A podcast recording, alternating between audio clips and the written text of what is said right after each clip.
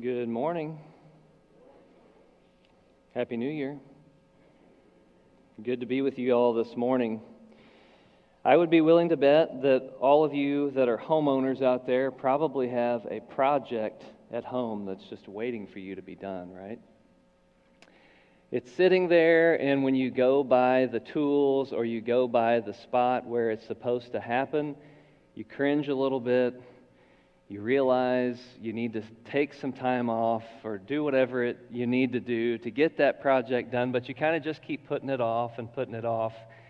And we moved about a year and a half ago. There was a lot of projects that we did, and we had people help us do, and we got a lot of things done, but there was one project that I kept putting off.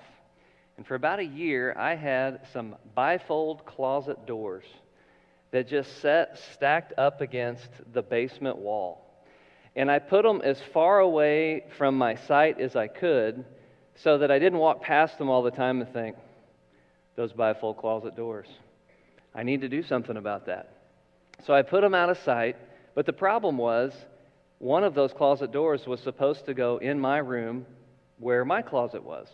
So every time I would go by my closet, I would see stacks and stacks of clothes, and I would see piles of shoes. Not Sarah's, of course, but mine. Piles of shoes everywhere. And I thought, there needs to be a door here so I don't have to look at all that stuff. But there was a couple things that were keeping me from this project. One, I'm not handy. So I knew this was going to take me a while. It wasn't probably going to look great when I was done. And so I already was kind of dreading the project just because of my lack of skill. Secondly, I had talked to some people that were handy, and they said, bifold closet doors, those are tricky. And I was like, really? They're tricky. Okay, well, that's not good for me. So I can go ahead and tack on a couple more days of time that it's going to take me to get these things done. And then on top of that, I had to paint all of them.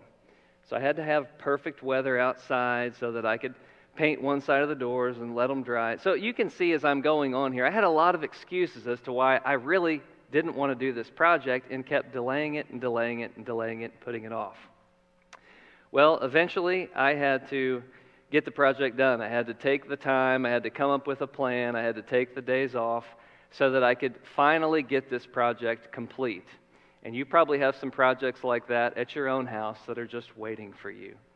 And to leave a house project undone for a period of time, that's really a pretty small thing. It's bothersome to you probably as a homeowner, but it's really a small thing, especially in comparison with leaving spiritual matters undone. That is a much bigger thing. But maybe there's some spiritual projects or some things that God wants to do in your life or through you that you've been delaying. It might be some things like this: resolving a conflict. You know what God's Word says about conflict. You know that Romans 12 says to live at peace with all people. You know that in the book of Matthew, chapter 5, verse 24, it says, leave your gift at the altar, go be reconciled with your brother, and then come back and offer your gift to God. You know all those things, and you've got that little nagging chip on your shoulder that says you really need to reconcile with that person, and maybe even think about it during communion or during times of prayer, but it's hard, and it's uncomfortable, and so you just kind of put it off and don't do it. Maybe it's spending time in prayer for other people. I'm always struck by what Samuel said in 1 Samuel 12:23 when he said that he would be sinning against God by not praying for wayward, stiff-necked, stubborn Israel. I thought, if anybody had a lot of reasons to not pray for somebody, it was Samuel. But yet Samuel said, it would be a sin against God for me to not pray for you. And so we know we're supposed to be lifting up our brothers and sisters in Christ. We're supposed to be praying for them, but we're tired or we're busy, and maybe we just don't do it all that often. That might be a spiritual project left undone for you. Maybe it's leading your family spiritually. You know what Ephesians says, you know what Deuteronomy 6:7 says. It says to teach your children diligently every day as you rise up, as you lay down. And you've meant to set aside time for a family devotion, for family prayer, but at the end of the night, you're tired. You've had a long day. Trying to get everybody to come in the same room at the same time is a challenge, much less to get them to be quiet. And you're like, so much work. We'll do it tomorrow. We'll do it next week. Maybe it's time in God's Word. And you know that time in God's Word is so crucial to your own spiritual health. It's so crucial to your own growth. Psalm 119:11 says, if you want to keep from sinning against God, you need to store up God's Word in your heart. It also says in verse 105 that God's Word is a lamp to your feet. It leads and guides your way and your path in life. And so, you know, I need to be spending more time in God's Word. I'm going to set my alarm 20 minutes earlier, but you keep hitting snooze. And that project, that spiritual project, it's left undone once again. And I would be willing to bet that most of these things that I've mentioned and other things that are like it, you would say, yes, those things are important. And you probably have some kind of desire to do those things. So why aren't those things getting done in our lives? What are some obstacles to those things happening in our lives if we know that they're so good for us and that God wants us to do those things? Today we're going to look at a story from Scripture about God's people dragging their feet. They knew what God wanted them to do. God had enabled them to be able to do it. And we're going to see several reasons, though, that maybe you and I can connect with as to why they delayed their obedience. And it's no small thing to delay your obedience to God, because delayed obedience is disobedience. It says in James 4:17 that whoever knows the right thing to do and fails to do it, for him it is sin. But there's also, and we're going to find out in this story today, there's also a God of great grace and mercy. And he is eager to help those that repent and resolve to do the work that he's called them to do. So the title of our message today is Finish What You've Started. Finish what you've started. And I want to give you some historical background, because we're going to be in the book of Haggai, and odds are you haven't been reading that lately, or maybe at all, and might not know what's going on in the book of Haggai, and we're going to eventually get there. So I just want to tell you a little bit about what the students have been going through in Sunday school. We've spent a couple years kind of going through a survey of the Old Testament, and we've got to see a lot in terms of what has happened in the life of Israel. So right now we're going through Joshua. Josh is taking us through Joshua. After Joshua, we have the time of the kings. And so in 1 Samuel chapter 8, we have the people wanting a king. And basically they're saying, the Lord is not enough. You know, we've got to have a human king like all the countries that are around us. We want a king. And so God and Samuel grant them a king. This was a foolish request, but they grant them a king. And they have this united kingdom for a period of time. It starts out with King Saul. He wasn't a very good king. He was very wishy-washy in his faith with God. It went on to King David, who did much better, but we know David wasn't perfect either. And then the United Kingdom ended with King Solomon, who started well and didn't end so well. All of these guys fell short. They were not perfect leaders. Israel needed a perfect leader, and they weren't going to find it in any of these guys. And then we see in Solomon's son, Rehoboam, take some foolish advice from his friends, and it causes the kingdom to be split in two. So the 10 of the tribes, known as the Northern Kingdom, they continue to be called Israel, and they occupy the northern area. And then we have the Southern Kingdom, and there's two tribes that stayed down there, and they were now called Judah. Now, over the course of about 200 years, Israel in the Northern Kingdom, they had 19 different kings. So for 200 years, 19 different kings that came and went. And do you know what the Bible says about each one of those kings? They did evil in the sight of the Lord. Not a single one of them followed God. Not a single one of them honored him. And so God sends prophets to them because God cares about them. God wants them to wake up, and he sends Elijah, he sends Elisha, he sends Amos, he sends other prophets to tell them, hey, Israel, if you don't repent, if you don't follow the Lord, there's going to be judgment, and Assyria is going to come and destroy you. They didn't listen, and so that's exactly what happened. So many of them were killed, many of them were carried off into captivity, really never to regroup again, and this is about 722 BC. Now, as history continues over the next 150 years, the southern kingdom of Judah just grew worse and worse. So they had some great kings like Jehoshaphat and Joash and Hezekiah and Josiah, but ultimately they turned to other gods besides the Lord. And so once again, God cares about them. He sends prophets to tell them, hey, you need to turn to me, you need to repent. He sends Isaiah, he sends Jeremiah to call Judah to repent and to turn to God, but they didn't do it. And so this time God sends Babylon to judge Judah.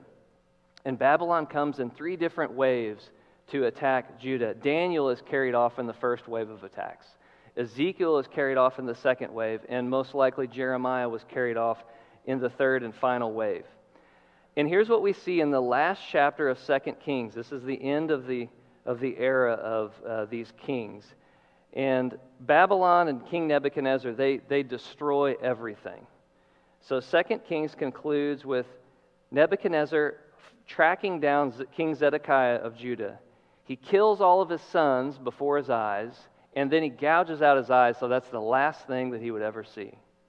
On top of that, Nebuchadnezzar and his army, they come into Jerusalem, they destroy the walls, they burn everything, they burn down all of the great houses, they steal the gold, the silver, and the bronze from the temple, and then they burn the temple down as well. And there's about 60 leaders that are still left, including some of their priests, and they take them out and they execute them. So this is the end of the kingdom of Judah. And it says in 2 Kings 25:21, so Judah was taken into exile out of its land. This is where Daniel spends the rest of his life. This is where Ezekiel spends the rest of his life, and probably Jeremiah also. So all of these prophecies that had been given, they all come true, and Judah had fallen from this great kingdom to this defeated, small, tiny speck of people that was left. So this was a devastating time. And there are false prophets that are even saying during this time, hey, God will bring us back. Like, it'll just be a couple years. It'll be a short period of time. I'm sure he'll forgive us and we'll come back. But Jeremiah said, no, it's going to be 70 years. You're going to be in exile for 70 years away from your homeland and away from everything that you once knew and loved. But God encouraged his people. Even though it's going to be a long period of time, you will come back. And so after the exile, just like they were destroyed in three waves, God gives them hope and brings them back in three waves. And the first wave is led by a guy named Zerubbabel. So Zerubbabel leads a number of people back, about 50,000 people back to Jerusalem. The second wave was Ezra, and probably the third and most familiar wave was Nehemiah. And this is where we're picking up the story with Zerubbabel, and Zerubbabel is leading a bunch of people back to Jerusalem. And it happens in a miraculous fashion. And so we're going to pick up, if you want to turn there, you can. We're going to be in Ezra chapter 1, verses 1 through 7. So this is picking up the story after all the devastation and all the bad things that have happened of their return back into the land. It says, in the first year of Cyrus, king of Persia, that the word of the Lord by the mouth of Jeremiah might be fulfilled, the Lord stirred up the spirit of Cyrus, king of Persia, so that he made a proclamation throughout all of the kingdom, also put it in writing. Thus says Cyrus, king of Persia, the Lord, the God of heaven, has given me all of the kingdoms of the earth, and he has charged me to build him a house at Jerusalem, which is in Judah.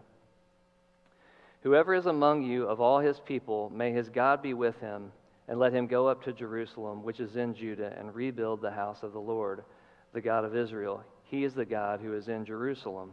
And let each survivor in whatever place he sojourns be assisted by the men of his place with silver and gold, with goods and with beast, besides freewill offerings for the house of God that is in Jerusalem. Then rose up the heads of the fathers' houses of Judah and Benjamin, and the priests and the Levites, everyone whose spirit God had stirred to go up to rebuild the house of the Lord that is in Jerusalem. And all who were about them aided them with vessels of silver, with gold, with goods, with beasts, and with costly wares. Besides all that was freely offered. Cyrus the king also brought out the vessels of the house of the Lord that Nebuchadnezzar had carried away from Jerusalem and placed them in the house of his gods. So Jeremiah predicts 70 years earlier that this return was going to happen. And 150 years earlier, Isaiah had even named the person that would do it in Isaiah 44:28, and he said, a man named Cyrus is going to make all this happen and rebuild Jerusalem. So the people are seeing these old ancient prophecies being fulfilled before their eyes, and their spirits are stirred, their heads are rising up. They are excited about what God is doing. There's probably more excitement among the people than there has been in a long, long time, because they've been in captivity and things have been very challenging. And we're not going to read it, but that excitement continues in Ezra chapter 3. It says that they march on as one man toward Jerusalem. They build an altar. They do all these sacrifices to God. They observe a feast from the book of the law. These things had not been done in 70 years. This is a super long period of time for none of these things to happen. So you could imagine all the excitement. But then they realized, you know, we don't have a temple yet.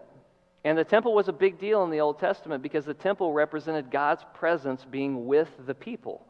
And they didn't just want their homeland, they wanted God.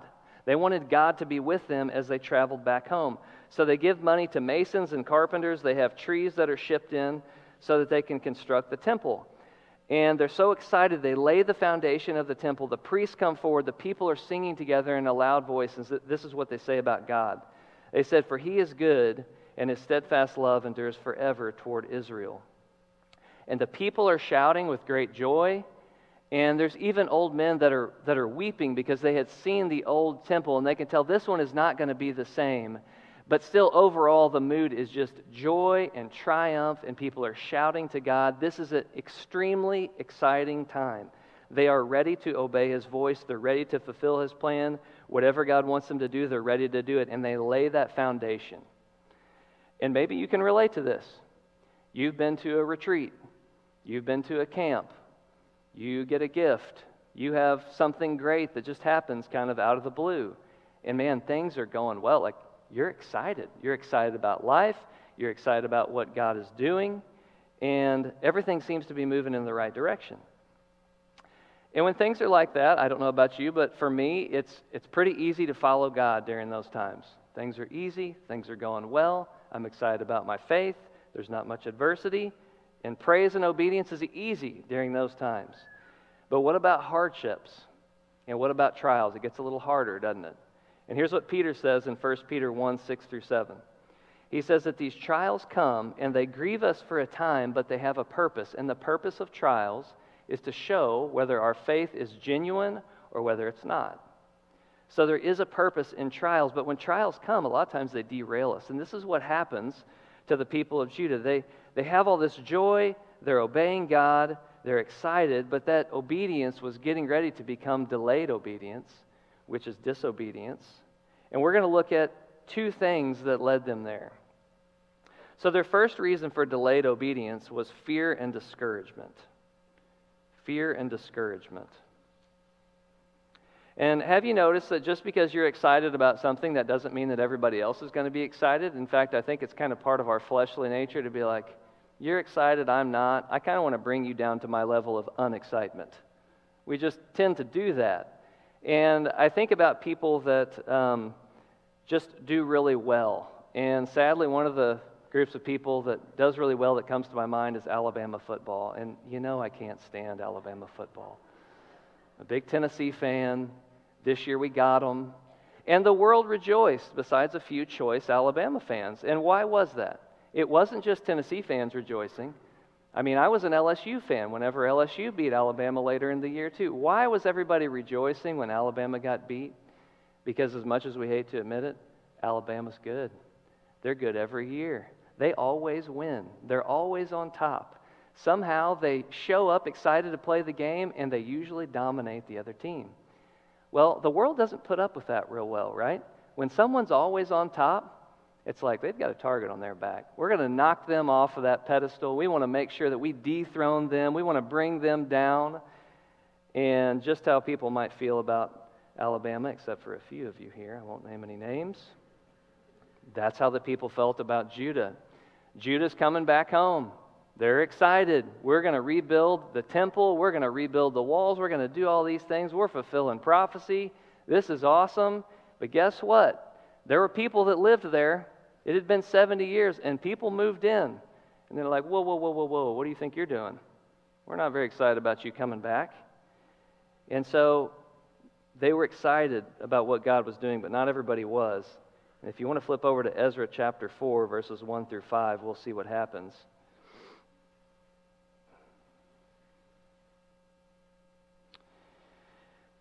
It says, "Now when the adversaries of Judah and Benjamin heard that the returned exiles were building a temple to the Lord, the God of Israel, they approached Zerubbabel and the heads of fathers' houses, and they said to them, 'Let us build with you, for we worship your God as you do.' and we have been sacrificing to him ever since the days of Asarhaddon, king of Assyria, who brought us here. But Zerubbabel, Yeshua, and the rest of the heads of fathers' houses in Israel said to them, You have nothing to do with us in building a house to our God, but we alone will build to the Lord, the God of Israel, as King Cyrus, the king of Persia, has commanded us. Then the people of the land discouraged the people of Judah, and they made them afraid to build. And they bribed counselors against them to frustrate their purpose, all the days of Cyrus, king of Persia, even until the reign of Darius, king of Persia. And it says in verse 24 at the end of the chapter, it says, Then the work of the house of God that is in Jerusalem stopped, and it ceased until the second year of the reign of Darius, king of Persia. So Zerubbabel and the other leaders, they were very wise to not let these other people help them out, because those people were adversaries. They might have been worshiping God too, but they weren't worshiping God alone. And they remembered, this is what got us in trouble in the first place, worshiping God and worshiping other gods. And we know that that's not what we want to do or what God wants us to do. So they wanted nothing to do with that. They stand up to them, and that's when the adversity starts. What were the two things that caused the people to cease their work and delay their obedience to God? Well, we see it right there in verse 4, fear and discouragement. And I don't know about you, but those can be the two biggies for me that keep me from doing what God wants me to do, fear and discouragement. Evangelism. Well, what if they think what I'm saying is stupid? What if they say something against my God that's really going to bother me? Discouragement, fear, exhortation. Man, I need to help this person see the sin in their life. I need to talk with them about it, but man, what if they don't like what I have to say? What if that relationship is damaged and maybe I never get it back? Fear and discouragement. Leadership. Well, what if I spend all this time, all this effort on this event or this program or these relationships or with this group of people, and it doesn't work out the way that I had hoped, and I waste a lot of my time? Fear and discouragement. Fear and discouragement. God has shown me even recently just discouragement in my own life, causing a kind of a subtle form of the spiritual passivity of just eventually just kind of doing what I'm supposed to do, going through the motions because I'm supposed to do it, but my heart not being there. And not seeing the fruit that I wanted to see or the results, quote-unquote, that I wanted to see. And it says in Galatians 6:9, exactly what I was doing. I was growing weary of doing good. And what's the remedy to that? Well, Galatians 6:8-9 tells us it's faith. If you're growing tired of doing good because of maybe fear and discouragement, the remedy to that is faith. Galatians 6:8-9 says, For the one who sows to his own flesh will from the flesh reap corruption, but the one who sows to the Spirit will from the Spirit reap eternal life. Let us not grow weary of doing good, for in due season we will reap if we do not give up. So what is Paul saying here? He says, keep sowing. Don't quit. Keep it up. If you keep sowing the seed in faith, and trusting that God's going to bring about fruit in His timing and in His way. It's maybe not going to look the way that you want it to, and it's not going to be done in the time that you want it to, but you keep sowing in faith that He's going to take care of the results. And He will. What is that called? Well, that's called faith. At the very least, the fact that you keep sowing is proof that the Holy Spirit is at work in your life, and you will reap eternal life, whether you see the results that you want to see or not. Another one of my problems and Judah's problems here was fear of man. What's the remedy of fear of man? Well, it's a different fear. It's to fear God. Everyone has an issue, I think, at some level with fearing man or desiring the praise from man. And the remedy to that is I've got to fear God more. Because as my fear of God goes up, my fear of man goes down. I've been reading through the book of Isaiah lately, and some great chapters in Isaiah. Isaiah chapter 40 all the way to chapter 48. This would be some great stuff for you to check out sometime this week. But these are just chapters where Isaiah is just magnifying God. He's talking about the greatness of God and how amazing God is, where it just puts God up at this level where you're just like, wow, everybody else is just so small. And everything else is just so small in comparison to him. I want to read a couple verses for you out of the very beginning of that section. It's Isaiah 40 verses 12 through 18. It says, Who has measured the waters in the hollow of his hand and marked off the heavens with a span, enclosed the dust of the earth in a measure, and weighed the mountains in scales and the hills in a balance? Who has measured the Spirit of the Lord, or what man shows him his counsel? Whom did he consult, and whom did he and who made him understand? Who taught him the path of justice and taught him knowledge and showed him the way of understanding? Behold, the nations are like a drop from a bucket and are accounted as the dust on the scales. Behold, he takes up the coastlands like fine dust. Lebanon would not suffice for fuel, nor are there enough beasts for a burnt offering. All the nations are as nothing before him. They are accounted by him as less than nothing and emptiness. To whom then will you liken God, or what likeness compare with him? When we hear things like that from the Word about God, we realize, wow, man is not worthy of my fear in comparison. Man is nothing. Entire nations are a drop in the bucket to God. All the elements of the earth fit in his hand. There's not enough wood on the planet or enough animals to sacrifice to be able to give him the worship that he deserves. He's God, and there's no other. And when we're consumed with that truth and the greatness and the glory of God, other fears start to shrink. So a big reason why we can delay our obedience to God is because of fear and because of discouragement. But yet we can overcome those by fearing the right thing, by fearing God, and by having faith that he is going to work in his timing, even if it doesn't match up with our timetable. So overcome fear and discouragement with faith and fearing God. Second reason for delayed obedience is selfishness and apathy. Selfishness and apathy. You might think, well, you know, what's the big deal if I eventually get around to this? I mean, isn't God going to be okay with that? And I don't think so. And here's a couple reasons why. The first one that comes to my mind is I have kids. I've got 3 of them. And if I say, hey, child, I would like for you to clean your room. And they say, okay, Dad, I'll get to that. I say, great. I'm assuming we're on the same page here. You know that I don't mean in 2024. I mean like pretty soon. And yet I come back later that day and I notice it's still a mess. I think, okay, all right, be patient, show grace. Okay, I come back the next day, still not done. End of the week, still not done. I'm getting a little bit more impatient with each passing day, a little bit angrier. And finally I come back and in 4 weeks, a month later, they say, hey, Dad, I cleaned my room. You did. You know what? Great. Should have done that like 3 weeks and 6 days ago when I asked you to do it. Because there's something about timing too, right? It's not just I obey when I want to. If I'm being fully obedient, I obey in the right time and when I've been asked to obey. And so that's one of the problems where when God asks us to do something, he wants us to do it now. Secondly, whenever we delay, it just gets easier and easier and easier to delay more, doesn't it? I mean, when I walked by those bifold closet doors, I thought, it's been a while. What's a little while longer? I'll just leave them stacked up over there, you know? It doesn't bother me as much as it used to. And that's the problem whenever we delay our obedience. It just gets easier to just kick the can a little further down the road and to keep kicking it.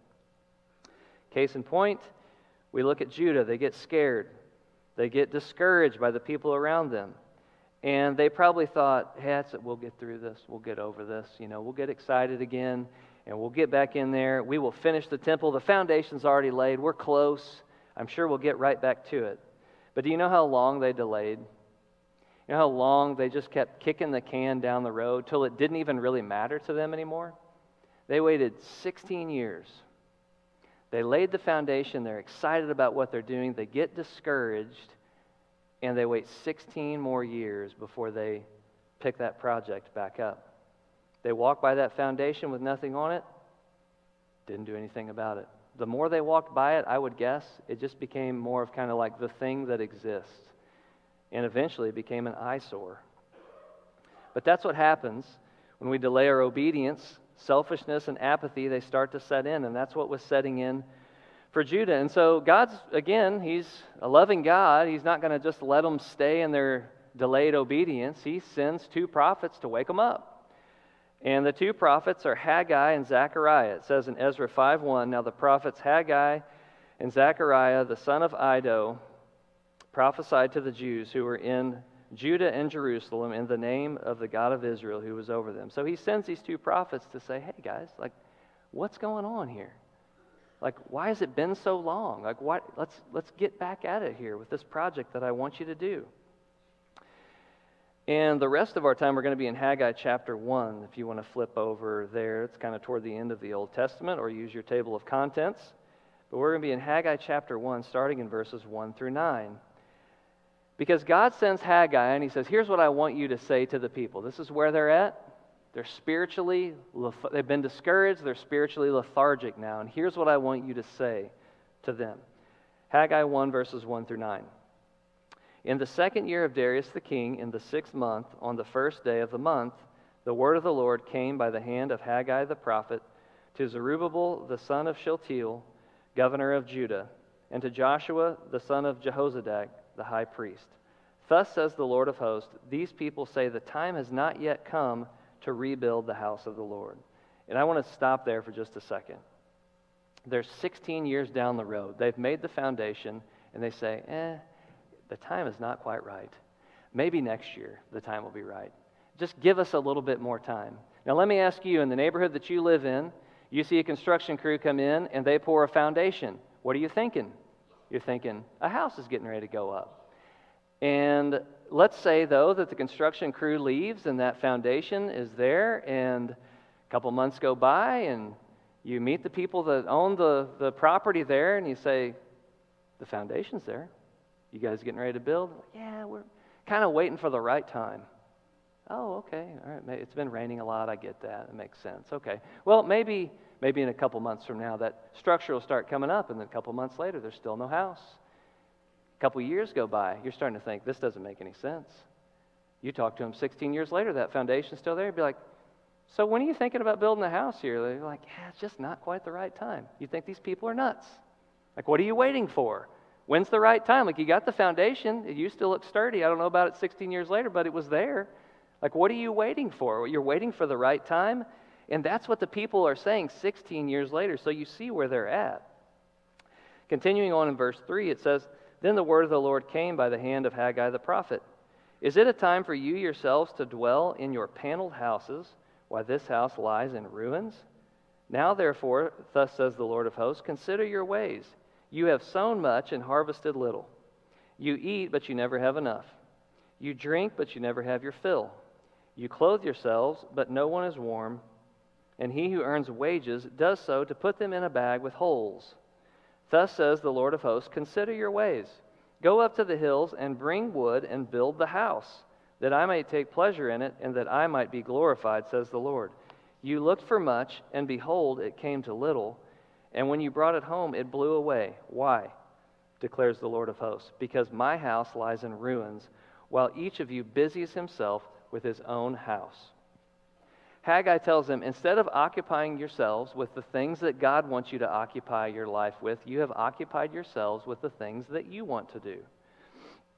You're dwelling in these fine, he calls them paneled houses, very nice houses. You manicure your lawn to the T.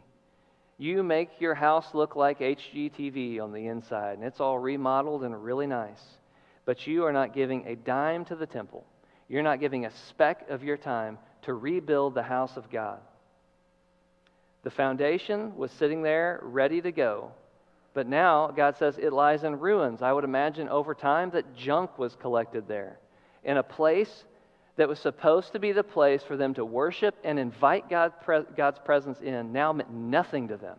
It's a pile of junk. That's where they've went in 16 years, as they were afraid, discouraged, became apathetic. And it says at the very end of that passage that they busied themselves. They busied themselves with their own house. It wasn't like they weren't doing anything. And I would imagine if I asked any of you how the holidays have been lately, you'd be like, busy. We're busy. We were busy. You were busy. We're always busy, though, aren't we? But what are we busying ourselves with? It's so easy to stay busy with all the things of your own life and focused on yourself and your own little world that we forget about. You're not supposed to be busy with the things of God. Where is that on our radar? Because God wants that to be front and center. But we see, as Haggai describes here, they're taking care of their houses. They're sowing a lot of seed for a big harvest. They're eating plenty of food. They're drinking plenty of drink. And they're making a lot of money. Like, they're doing a lot of stuff. When we delay the things of God in our lives, we will aim for something else, and they're aiming for themselves and making life about them and their own little universe, and how can I make life better for me? Can I make more money? How can I get more stuff? How can I be more comfortable? How can I have more pleasure? How can I make things easier for myself? And that's where we go. We start to take God off the throne of our hearts and our lives. All of a sudden, we rise to the top, and we're like, man, me, me, me, me, me. How can I be busy about the things that I want? That is our default. And that's where the people were at. But it came with a price, and that's our next point, consequences for delayed obedience. So if, as they went there, and if we go there, there are consequences for delayed obedience. And God points this out to Haggai. He's like, you've been aiming to please yourselves in hopes that it would satisfy you, but it hasn't. At the beginning of verse 9, he says, you looked for much, and behold, it came to little. And when you brought it home, it blew away. And the problem is when we shrink our world down to us, like things don't work right because we're not worthy of worship. And that's not why we were designed. That's not why God put us here. He alone is. And so when we start just investing in ourselves and busying ourselves with the things that we want all the time, it's this endless cycle of hope, despair, hope, despair. Maybe this will be the thing. It's not. Well, maybe this. I'll try this. No, that's not either. Well, I'm going to try this over. Well, that doesn't make me happy either. I'm on this futile cycle of thinking maybe more investments, more money, more stuff, more comfort, more. If I get more, then I'll be happy. But the people were not happy. Like God points it out. He's like, and what's your primary problem? As he goes on toward the end of verse 9, it says, why, declares the Lord of hosts, because my house lies in ruins, and each of you busies himself with his own house. Therefore, the heavens above you have withheld the dew, and the earth has withheld its produce. And I have called for a drought on the land, and on the hills, and on the grain, the new wine, the oil, on what the ground brings forth, on man and beast, and on all their labors. They had put God on the back burner and what he wanted for their lives, and so they were busy, but it was to no avail. And God was even judging them with a drought, and they didn't realize it. They didn't realize, oh, this is punishment from God because we are so busy with the things that have nothing to do with him, and we've let the temple just sit there undone. So God wants us to be busy, but he wants us to not be busy with things in our own little world for our own glory and our own pleasure, but instead to be busy with the things of God and the things that have eternal significance. There's consequences for delayed obedience. But there are blessings for repentance and obedience.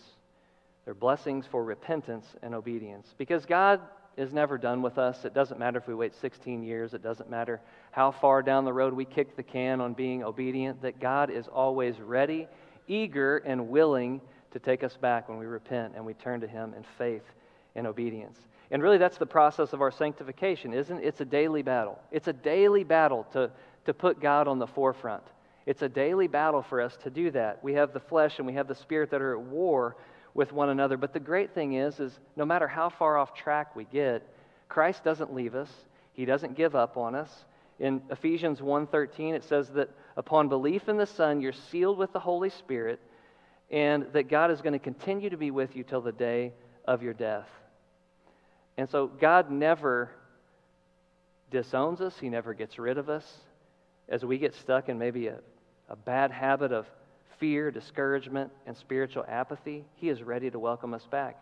Very familiar verses out of Hebrews 4:15 through 16. It says, for we do not have a high priest who is unable to sympathize with our weaknesses, but one who in every respect has been tempted as we are, yet without sin. Let us then with confidence draw near to the throne of grace, that we may receive mercy and find grace to help us in the time of need. When we sin, we have a need. We need mercy. We need grace. When we delay our obedience, we sin against God. We have a great need, and Jesus, as our high priest, he's ready, eager, and able to meet that need and to forgive and to encourage, and we see that on display in this story as we continue to read in Haggai 1:12 through 15. Then Zerubbabel, the son of Shealtiel, and Joshua, the son of Jehozadak, the high priest, with all of the remnant of the people obeyed the voice of the Lord their God and the words of Haggai the prophet, as the Lord their God had sent him. And the people feared the Lord. So we see that their fear gets back in the right spot. They obey, they fear the Lord.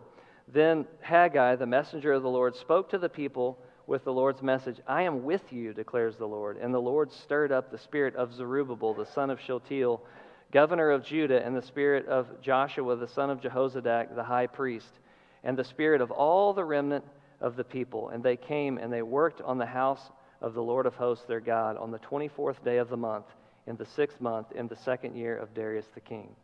So we see from the leaders and the higher-ups all the way down to the common folk, they're like, you know what? You're right. They listened to God's voice. They said, we've been off track for a long time. We've delayed this thing for so long. We've had all kinds of excuses, busying ourselves with all kinds of stuff, but we're done with that. We're done with that. We're turning away from focusing on ourselves, and we're going to focus on the Lord and what He wants us to do. And they repented, and they obeyed the voice of the Lord, and their fear got in the right spot. And what were the results? Well, in verse 13, it says that God was with them. Remember, they were so busy, they were working so hard, they were making all this money, they're sowing seed to the harvest, they're eating, they're drinking, they're doing all this stuff. But yet God's like, it's to no avail. It's like putting all this money, and He's like, I put a hole in the bottom of your money bag. This is why you're not happy. This is why you keep striving and you're never finding peace, you're never finding joy, because you're trying to do it against me. But you know what? Now that you've repented and we're on the same page, I'm for you. I'm with you. I'm going to help you in this work. We won't read these, but later on in Haggai 2:5, it says that he was going to remain in their midst. He wasn't going to leave them. He was going to encourage them. Be strong. Finish the work. And to cap it off in verse 9, he promises them something even greater than this work. It was important for them to obey in this temporary work that they had. But the Lord tells them there's something even greater that's going to come down the line. And it says in verse 9, the latter glory of this house shall be greater than the former, says the Lord of hosts. And in this place I will give peace, declares the Lord of hosts. And you might be thinking, now wait a second, I thought we just said that the temple of Solomon was great, and then this one was like, okay, it's a temple, but it's not going to be nearly as good. And that is what the old men were wailing about earlier, but he's talking about something else. He's pointing ahead to something much greater than this temporary house that you're trying to build so that God can dwell there. That there's going to be something even greater about the temple in the future, and we see this in the New Testament. There was going to be this peace that was going to be so much greater than just going and worshiping at a place. Jesus said in John 2:19 that his body was the temple, that his body was going to be destroyed only to rise again, so that God's presence would not just dwell in a place somewhere where people would go and worship over there, that there would be worship going on in the people's hearts, because the temple is now going to be there through the power of the Holy Spirit, that they could experience worship in their own hearts every day. And even that wasn't the end. There was a greater peace and a greater mercy that was going to come at the end of time. In Revelation 21:22, John says, and I saw no temple in the heavenly city, for its temple is the Lord God, the Almighty, and the Lamb. The great temple of all will be in heaven, and we won't need a building, because God's presence will be everywhere, and we will be in perfect peace and a perfect relationship with God and in perfect joy. There are great blessings for repentance and obedience. Some of those you'll experience right away. The people experience that right away, but there are also some blessings for obedience that we're going to experience way down the road. So as we wrap up our time today, I just want to kind of ask, how about you? Gave some examples earlier, maybe some things that resonated with you. Maybe there's a conflict, or it's like, you know what, I've been kicking the can on that for a long time. I've been delaying obedience on that for a long time. I haven't been praying for people. I haven't been spending time in God's Word. I haven't been serving. I haven't been, you name it, fill in the blank. We all have ways where we feel like maybe there's a spiritual project that has been left undone, and we need to take a step forward in faith.